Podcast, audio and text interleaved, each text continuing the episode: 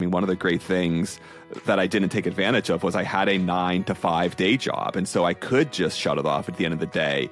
And I didn't. And it wasn't because I necessarily wanted to do all these things, it's because I felt like I had to. Welcome to the 74th episode of the Struggling Scientist podcast. We are a podcast by scientists, for scientists, anybody science adjacent, and perhaps even hobbyists. My name is Susanna, and I'm here with my co host Jaron. Hi. As an academic, you get a lot of opportunities, sometimes an overwhelming amount of them, but saying no to anything can feel like a missed opportunity.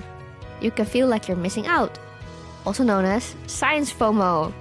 We're talking with our guest Shane Hanlon, who is sharing his story and advice to help academics and researchers understand and deal with science FOMO, so that you might get some free time after all.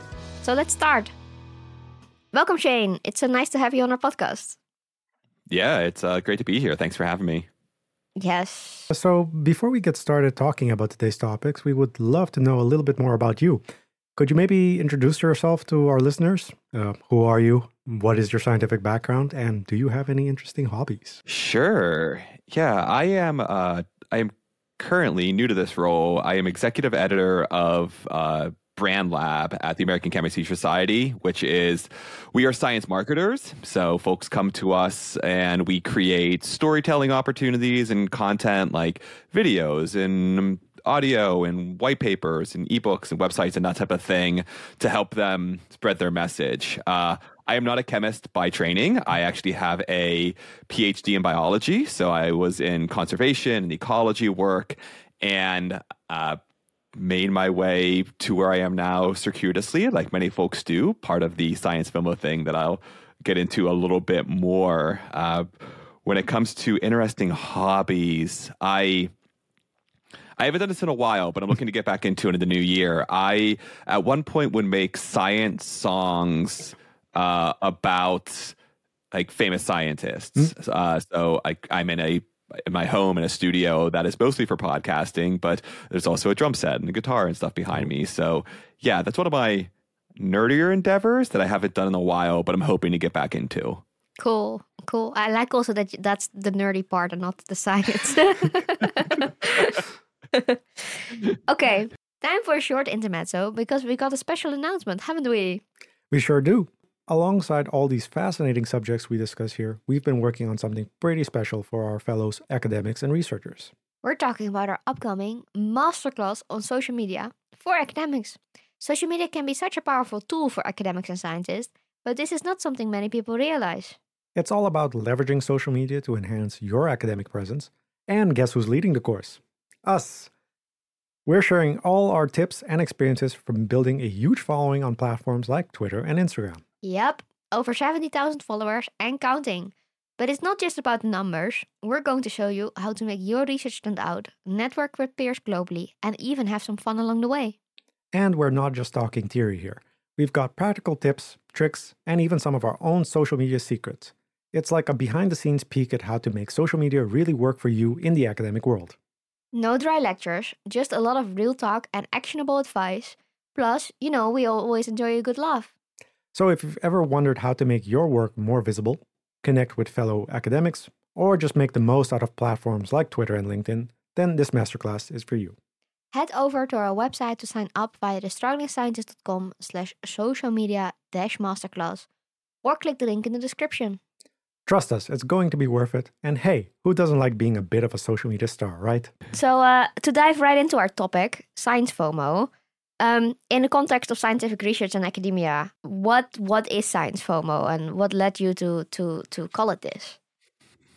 Yeah, I this actually this came up a, a handful of years ago. I was um, FOMO, it's fear of missing out, uh, which is I think a common thing for a lot of folks from a just um, like a personal want to hang out with friends type of thing. Like, are you always doing enough? Or are you missing out on the cool party or the cool thing that your friends are doing or whatever?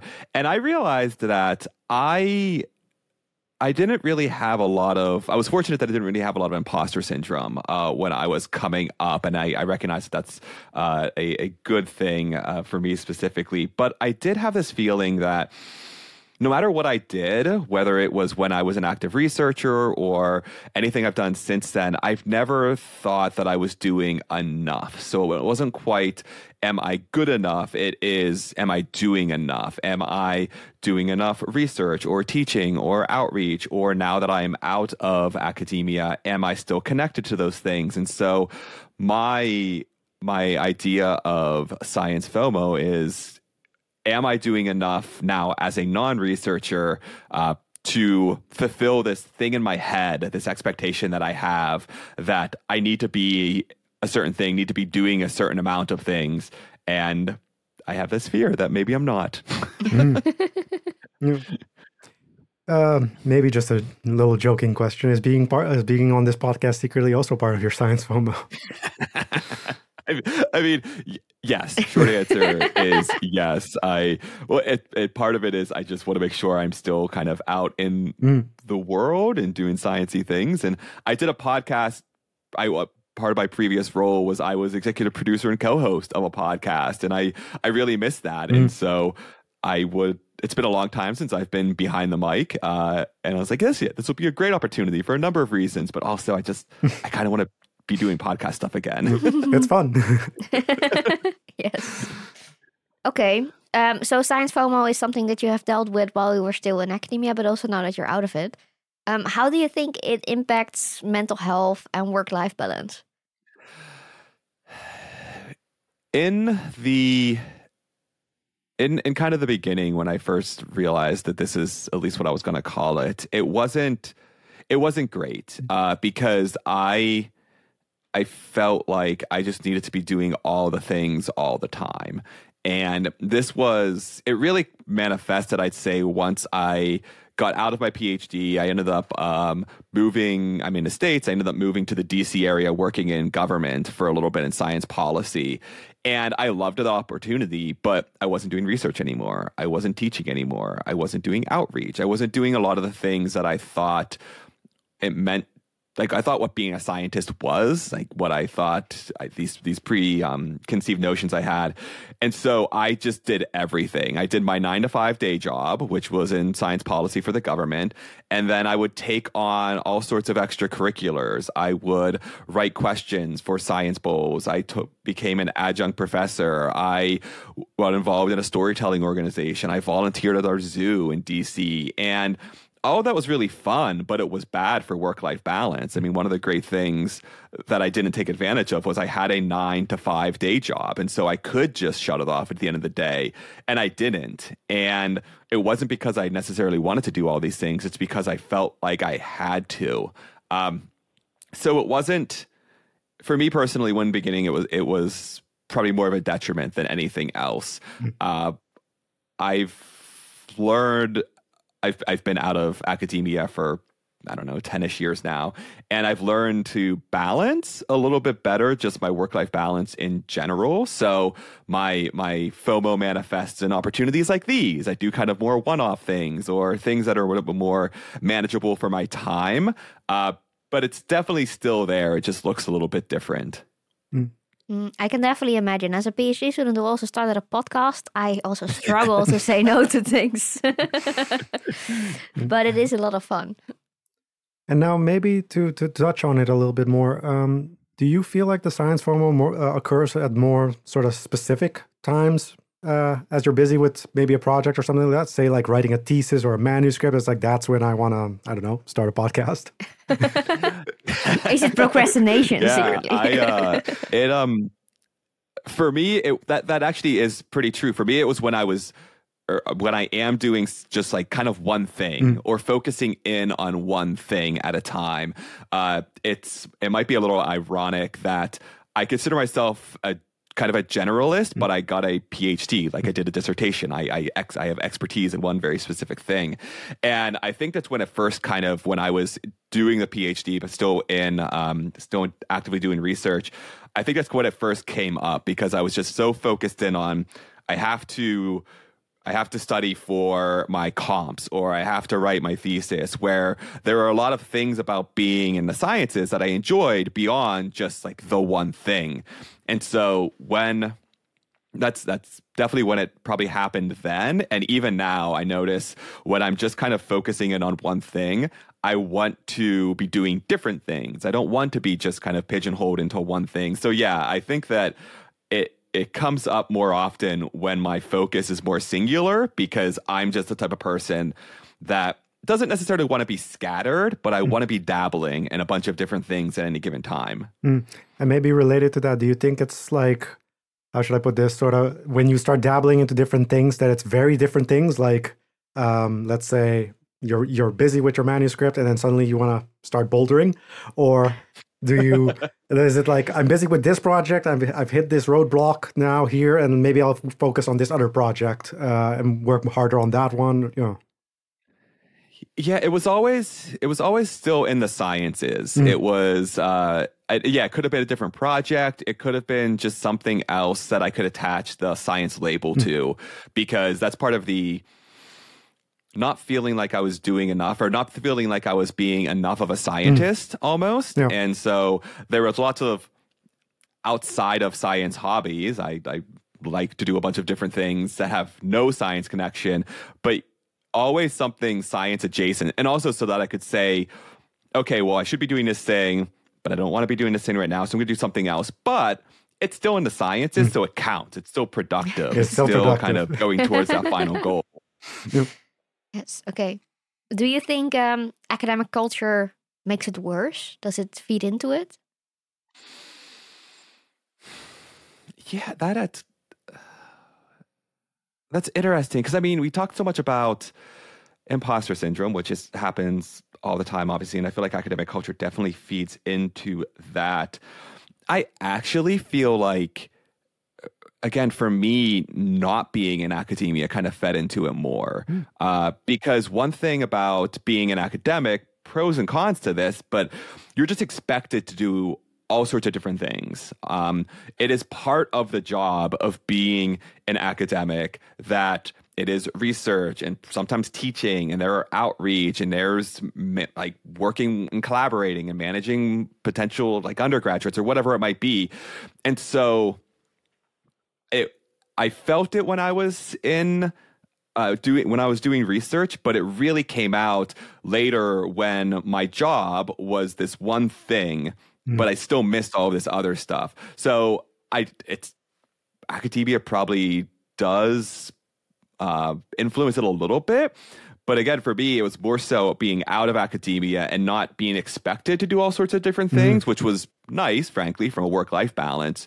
But also this worry that I might forget something or that I might miss something or that, yeah, I, I would miss out on some opportunity that I would just had naturally if I was still in academia. Mm. I do feel academia sometimes tends to say that if you leave academia, you will miss out on all these opportunities and your job won't be diverse enough. And so, in that sense, the stereotypes that academia has about like leaving academia might definitely play a role in, in how you felt outside of that afterwards. That is definitely true. Uh, one thing that I, I worried about so long because when I when I left academia, I didn't I, I didn't leave because I had a uh, if I that I didn't enjoy it, I had a bad experience. I actually really enjoyed being a researcher, really enjoyed my academic experience. Just something better for me came along, but I always had this idea for quite some time that maybe I'll come back maybe I'll get back into this world, maybe. And so I always, I never really quite let go of that.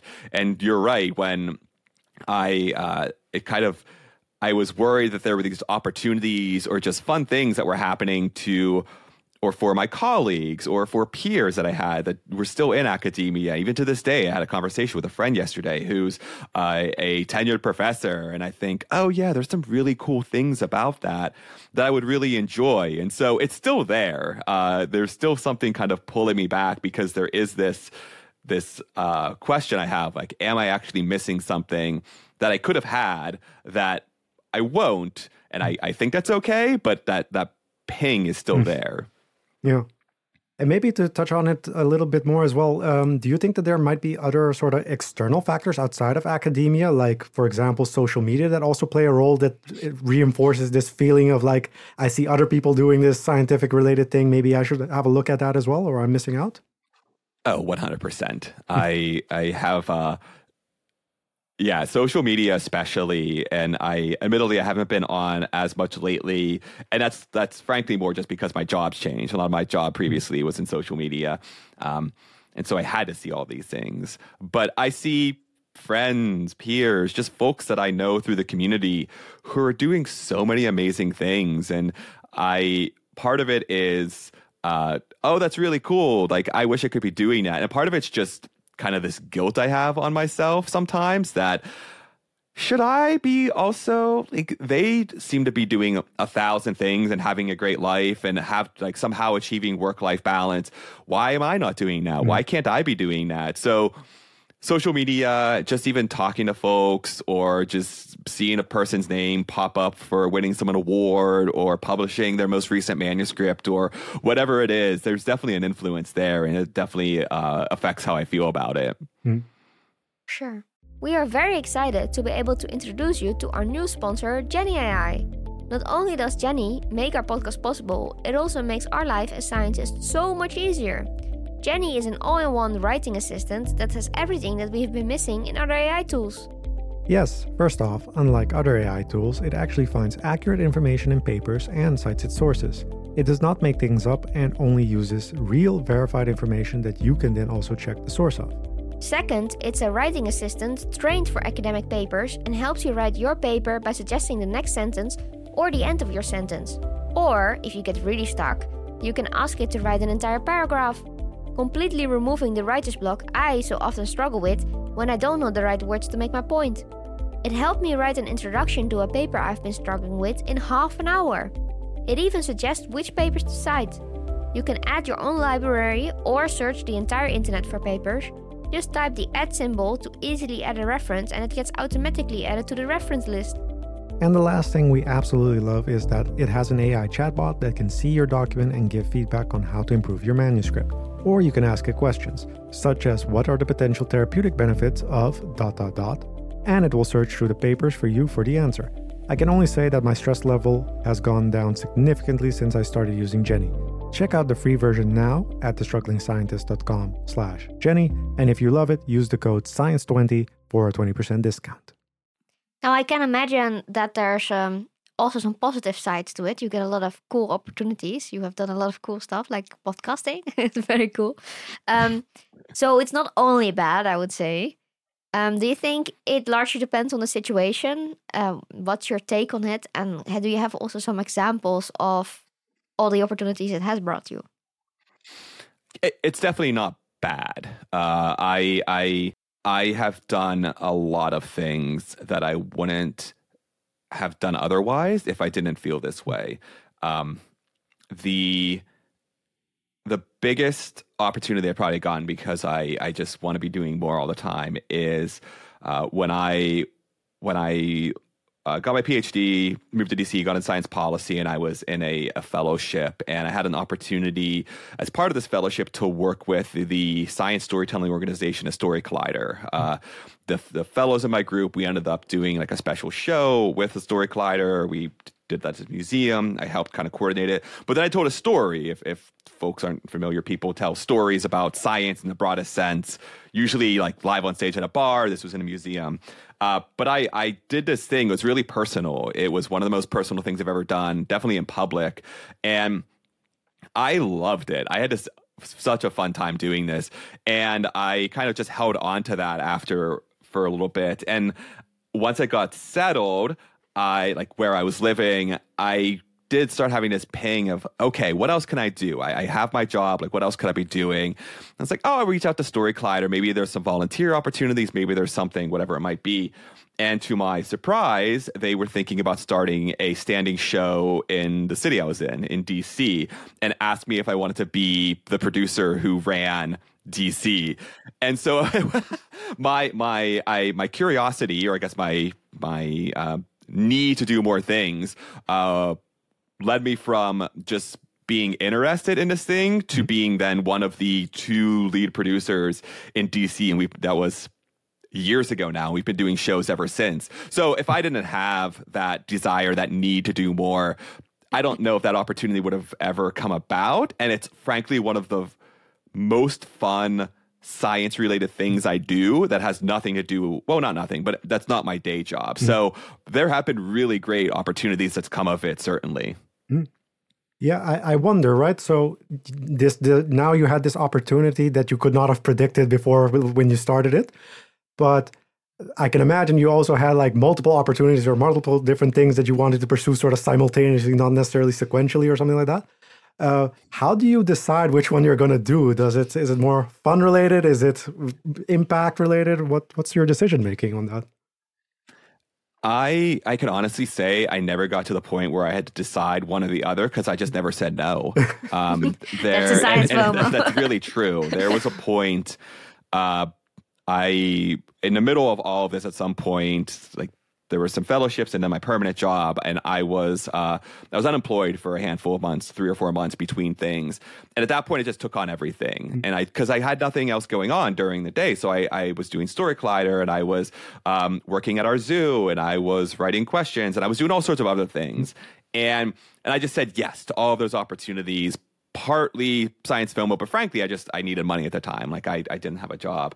And as time went on I got more solid in my career and I got a full time job. And f- the p- problem with that is that it was hard letting go. Mm. Uh, and so that's where the decisions had to come in because I felt like and that's where the FOMO came in that if I let go of something, I was letting go of part of who I was as a scientist. I was letting go of what it meant to be a scientist because if I don't have all of these things, then who am I as a scientist? I'm just a guy working a nine to five. Mm. And so that was the really tough part. And I just had to the decisions I made were based on yeah what I what I enjoyed most uh, in the moment. And so Story Collider is really the one that stayed. Uh, I still do a handful of things once in a while, but Story Collider stayed because I I love doing that. I love shows. I love being part of that group. The organization's really great, but it was tough at first because I I did wonder what's what will this do to me as a person? What will this do to me as a scientist? How will I feel about it? And I did. I had those pangs of missing. I had those pangs of am I enough? Am I doing enough? And eventually, over time, most of that went away.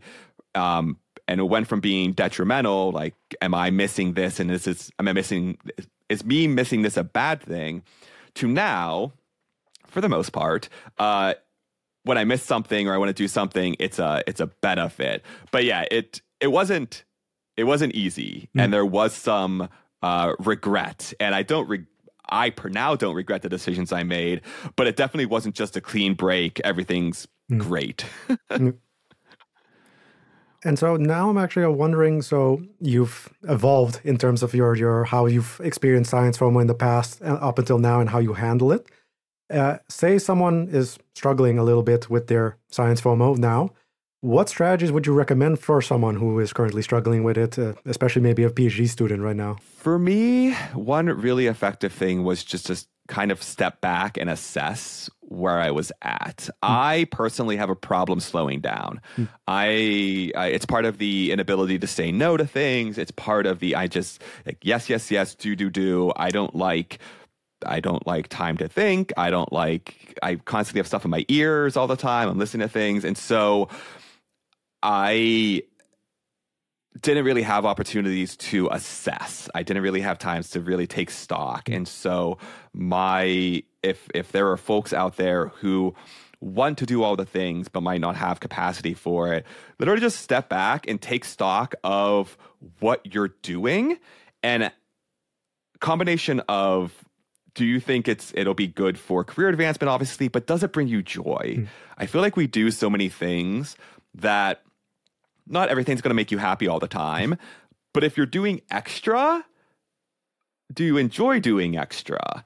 And that's one thing that I had to think about. All the things I was doing, what did what was the perfect combination of is this good for me down the road for my career? But also, do I like it? And that's what allowed some things to slip away. And so it's an easy thing to say, honestly, just like step back and take stock of who you are and what's going on in your life. But I've I did it, and it wasn't easy, mm-hmm. and it was uh, there weren't kind of clear lines, frankly, when I when I first uh, d- thought about this. But ultimately, it was how good is this for me? But honestly, how much am I enjoying this? Uh, because there's a lot of things especially while getting a PhD or an advanced degree, the process is tough. Mm. And if we're really fortunate, we enjoy it, but not all of it. That's impossible. And so find elements that really make you happy to balance out the stuff that just by its nature won't, but you need to do anyways. And so that might not be a satisfactory kind of really actionable answer, but I feel like happiness, especially with all of this extra stuff, really matters mm. because there's so many things out there that we can do. Um, and if we can find things that make us happy, that's just an added bonus. Mm. It almost makes you not worry as much about all the things then that you are missing out on because you're happy with the things that you are doing. Uh, yeah, precisely. Yes. Okay. Um, to close this off, we just wanted to ask you what has been the best but also the worst outcomes of your science FOMO.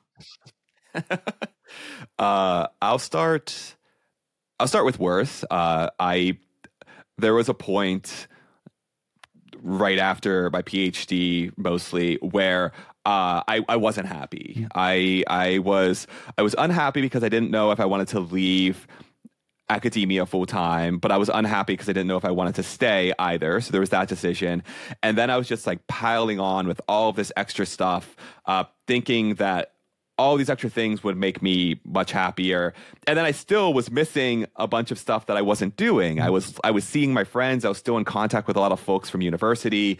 Um, I was seeing folks go to postdocs or get professor positions, and I I was too worried about what everyone else was doing, kind of back to that earlier question, and not what was good for me. And so that was really tough. And it just it, there it was a time thing where eventually, yeah, like I mentioned, things fell away. I figured it out, and um, and I got a lot. Uh, I got happier, which was which was very nice.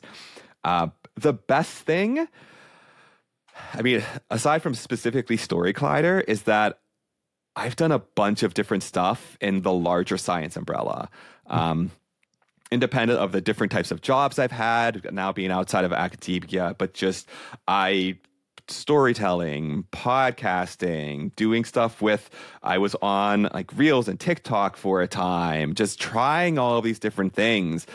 The the sense of well, I want to do this and I want to do this and I want to do this. That's been the net positive. And I think the thing that's been really good about it, and it's taken a long time, is learning for myself that I can try something. And if it doesn't work, it's okay to say goodbye. It's mm. okay to let it go. Letting go is really difficult. Uh, but without this kind of need or want to do all the different things, I wouldn't have been able to do as much as I've done in the first place. So uh, it hasn't always been easy, but the ultimate outcome is I'm happy that I have this in me and happy that I've been able to find a balance of wanting to do things but not really being overwhelmed. Mm. No, nice. Okay. Well, thank you so much for talking with us today, Shane, on this topic. um, yeah, thank you. We, well, if people would like to find you and learn more about Science FOMO and get in, in touch with you, uh, where can they best do so? I am uh, somewhat active on social media these days. I'm at Ecology of Shane, all one word. You can find me. Uh, and then I have a um, a link tree at shanemhanlon.com. So that's most of my stuff. There's podcasts and stories and all sorts of stuff like that. I'm I'm very Googleable because I've created this profile for myself. nice. Where people can find all the things that your science FOMO has uh, led you to. yes, yes. Okay. Uh, for our listeners, if you have any questions, suggestions, or comments, you can reach out to us via our website, thestrugglingscientist.com. You can also check out our website to sign up for the awesome Journal of the Struggling Scientist, also known as our newsletter. And if you have enjoyed this episode, then leave us a rating on your favorite podcast listening platform, as it helps us grow and reach more struggling scientists out there. You can also follow us on social media. Jadons, which ones are those again? X, Instagram, LinkedIn, Facebook, and now YouTube. Yes, and we're just a struggling scientist everywhere. Uh, thank you so much for listening, and we hope to see you again next time. Bye. Bye.